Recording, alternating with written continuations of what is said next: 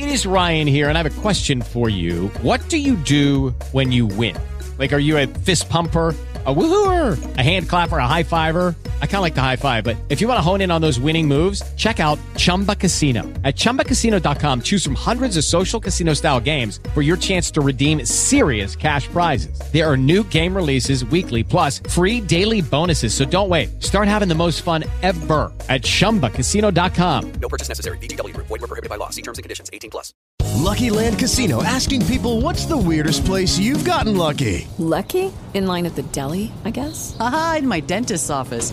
More than once, actually. Do I have to say? Yes, you do. In the car before my kids' PTA meeting. Really? Yes. Excuse me, what's the weirdest place you've gotten lucky? I never win and tell. Well, there you have it. You can get lucky anywhere playing at LuckyLandSlots.com. Play for free right now. Are you feeling lucky? Purchase necessary. Void where prohibited by law. 18 plus. Terms and conditions apply. See website for details. Oi, pessoal, tudo bem? Tô de volta com o nosso podcast a partir de hoje, todos os dias, tá? E desejar a vocês um feliz ano novo. A todos nós, que esse ano seja melhor que 2019. O número é bonitinho, 2020. Eu acho bacana. Então, um feliz ano novo para você, um feliz ano novo para todos e todas. Ô, gente, vou começar falando do Whindersson Nunes, que fez aniversário neste domingo. E, desse, e todo ano ele, de uns tempos para cá, que ele começou a fazer sucesso, ele começou a pedir coisas diferentes no aniversário. Por exemplo, aniversário do ano passado, de 24 anos, ele pediu é, que, os, que os seguidores dele assistissem o vídeo de, novo dele. E aí ele teve a maior visualização do ano. Vou falar aqui, abre aspas. Hoje, ele disse, né? Hoje é o dia do meu aniversário. No ano passado, eu pedi para você para vocês de aniversário, como presente, irem no meu vídeo curtir. E esse vídeo foi o quarto mais curtido no mundo. Tá falando vídeo, tá confundindo com cinema, não é cinema, é o vídeo dele mesmo. Então, esse ano eu pensei, disse ele, em fazer uma coisa diferente. Separei nove vaquinhas para você doar. Disse o motorista, avisando que o link para as vaquinhas estava nos seus, seus stories. Aí o Whindersson já previu que os seguidores pudessem ter dois tipos de reação diante do pedido. Ah, é? Você é rico, você pode fazer isso. Ou seja, não preciso de presente, eu não preciso de nada, é, eu vou doar tudo. Ah, é? Você está fazendo isso porque você é rico. Ou, nossa, que menino bom, que enviado de Deus, um anjo, um menino iluminado. Aprecio muito esses comentários, disse ele. O meu ego vai lá em cima. Mas queria mesmo, gente, que vocês doassem, porque todo dia a gente gasta dinheiro com besteira. Todo dia. É, gostei dessa frase dele. Todo dia a gente gasta dinheiro com besteira. Aí eu vi uma matéria, junto com essa matéria tinha uma outra, do Marcos Mion. Marcos Mion dá um tênis de 4.800, 4.600, uma coisa assim, é, para o filho. E o filho rabisca o tênis todo. Aí eles mostram o tênis sorrindo. Ai, que gracinha, o, o filho do Marcos Mion arriscou. Tudo bem, eu sei que ele, né, ele é autista e tal, mas isso não justifica, tá? Não tem nada a ver uma coisa com a outra. É, sobre, até sobre o que eu quero falar, não tem nada a ver. Eu quero falar é que eles colocar isso como matéria sabe? Colocar o tênis todo rabiscado de 4.600 ou 800 reais que o Marcos Mion comprou para o filho e ele rabiscou, tipo assim. Como assim, gente? Sabe? É, é, é, são essas coisas aqui que eu, que eu acho que o Whindersson Nunes falou. A gente gasta tanto dinheiro com besteira. Poxa, gastar 4.800 reais num tênis. Pra que isso? Tudo bem se fosse para ele usar e tal. Ah, não sei.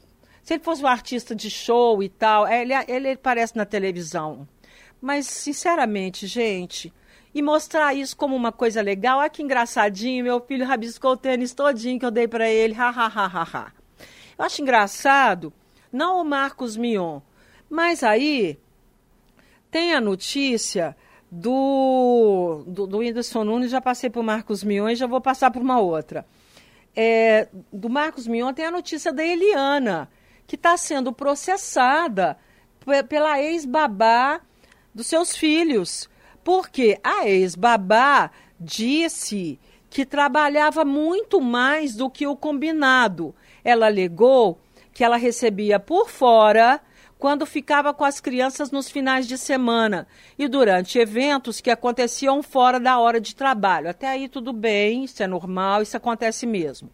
Mas Ruth afirmou que seu horário de trabalho era de 8 às 18. Só que ela chegava às 7 e saía às 10. E a Eliane, ainda por cima, cortou o plano de saúde da ex-funcionária. Como assim? Gente, Eliana tá podre de rica. Para que, que a Eliana cortou o plano de saúde da, da mulher que cuida dos filhos dela? É muito pondurismo. Então, assim, as pessoas ricas, elas têm umas pão, são, elas são pão duras com algumas coisas de repente vira a esquina ali, gasta dinheiro até babar. É um negócio impressionante. Enfim, o que, que aconteceu? Teve a audiência, a Ruth pediu, a Ruth é a ex-babá da Eliana, pediu uma indenização de 350 mil reais, mas o advogado, eles ofereceram. Não, mas aí o advogado dela viu que ela estava exagerando na dose e, e disse que reduziria para 100 mil na tentativa de, de um acordo. A defesa de Eliana fez uma contra-oferta de 40 mil. O valor foi rejeitado e o juiz chegou a propor 80 mil mas o valor foi rejeitado também. Com isso, a ação trabalhista segue adiante. Ô, oh, minha filha, por que você não pegou esses 80 mil? Pensa, pensa. Eliana tem dinheiro, vai entrar com recurso, recurso, recurso, trabalhistas. E, gente, isso aí, ó, vai arrastar às vezes anos. Por, até porque ela é pobre e a outra é rica. Então, a, a rica pode ir entrando com recursos. E a pobre fica esperando. Por que, que ela não aceitou 80 mil, gente? Eu acho que 80 mil estava de bom tamanho. Eu acho. Agora, achei a Eliane muito pão, Eliana muito pão dura. Cortar o plano de saúde da funcionária, por que isso? O que, que custa, né, gente? O pessoal ganha muito dinheiro. Então, eu estou falando de uma coisa que para eles não é nada. Nada. Mas eles fazem conta de centavos. Com certeza. Voltando para o Whindersson Nunes, o humorista terminou o vídeo deixando uma mensagem de que a gente não pode mudar o mundo, mas pode mudar o mundo de algumas pessoas. Concordo com você, viu, Whindersson Nunes? E parabéns pelo seu aniversário. E a iniciativa também de pedir o pessoal para doar né, para você levar não só para uma casa específica, mas para ajudar com medicamentos, cirurgia, reconstrução de casas. Bacana, parabéns, que você faça isso todos os anos. Mudando de assunto, a Patrícia Poeta mostrou realmente, agora para mim ela mostrou que ela não é uma uma pessoa assim muito boa de serviço não, gente. Patrícia Poeta é bonita? É. Tem uma voz bonita? Tem. É nova? É, relativamente. É rica, sim. E mas, oh, gente, você vai mandar um repórter fazer uma matéria com um veterinário que é aquele super conhecido Alexandre Rossi. Todo mundo conhece ele na televisão. Ele é uma pessoa super bacana. Ela foi fazer uma matéria com ele sobre pitbull. E aí os, ele, ele queria mostrar que os pitbulls são dóceis, que as pessoas fazem uma, uma tempestade a respeito do pitbull. Se o pitbull, aquele pitbull que agarrou o menino, se tivesse agarrado o menino mesmo para valer, tinha matado aquele menino. O menino teve escoriações, ele não teve nenhum corte, ele não teve nenhuma mordida. Por quê? Porque o pitbull não era um pitbull bravo. Era um pitbull que ficava meio solto na área ali. O menino deve ter feito alguma coisa, gritou ou abanou alguma coisa. Enfim, a, a Patrícia Poeta foi fazer a matéria com Alexandre Rossi para explicar justamente o quão dóceis são esses animais que todo mundo fala que são feras. Só que a, Patrícia Poeta rejeitou fazer carinho no pitbull durante a reportagem ao vivo no programa e acabou sendo criticada pelos internautas.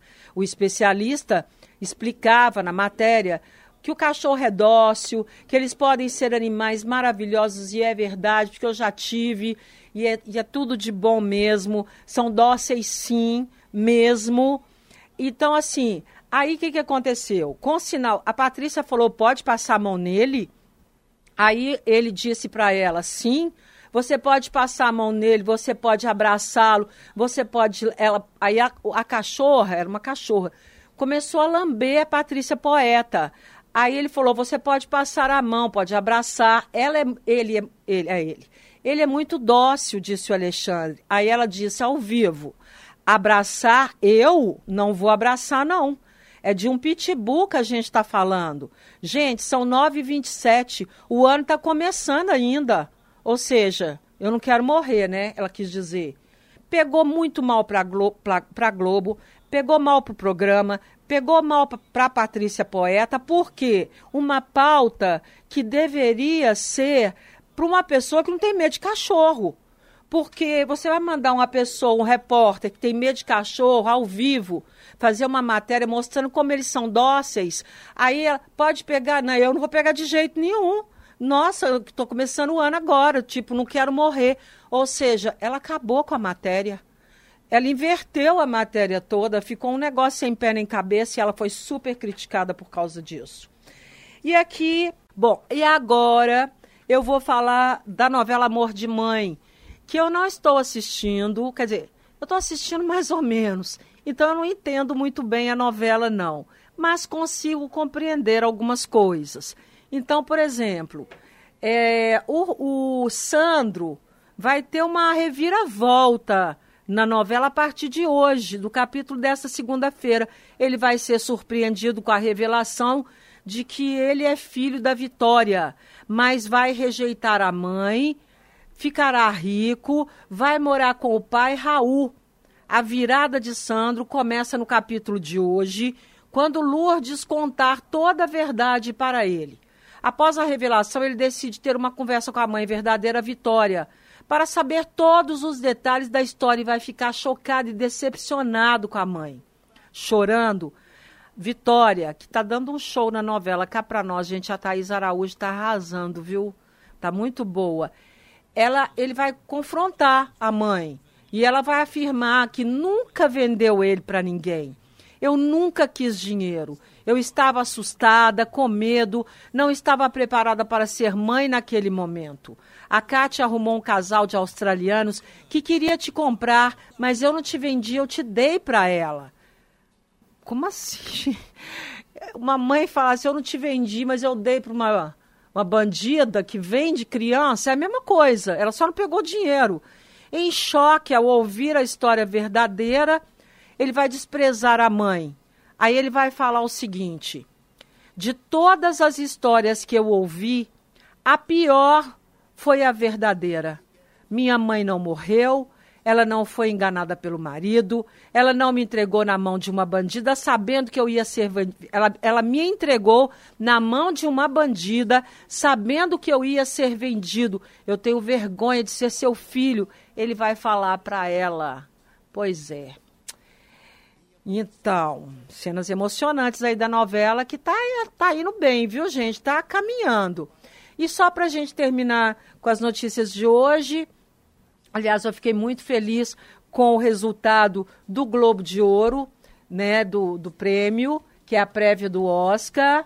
Tem o Emmy, que é no final do ano, e depois tem o Globo de Ouro, que é a prévia do Oscar, e Era Uma Vez Hollywood, do fantástico diretor Quentin Tarantino, foi o maior vencedor da festa neste domingo. A produção levou três troféus: filme, filme de comédia ou musical, roteiro e ator coadjuvante para Brad Pitt, que com isso, com certeza, está concorrendo, pode concorrer ao Oscar também de melhor ator coadjuvante. Na categoria de filme longa, é, é, uma verdadeira carta de amor de Tarantino, a era de Hollywood. Ah, tá. Aqui está contando a história do filme e tal. É realmente um filme imperdível. Acho que vale a pena todo mundo assistir esse filme. É, tem também o filme Rocketman, que foi premiado. Essa foi a primeira vez que Tarantino foi premiado nas categorias de melhor filme do Globo de Ouro.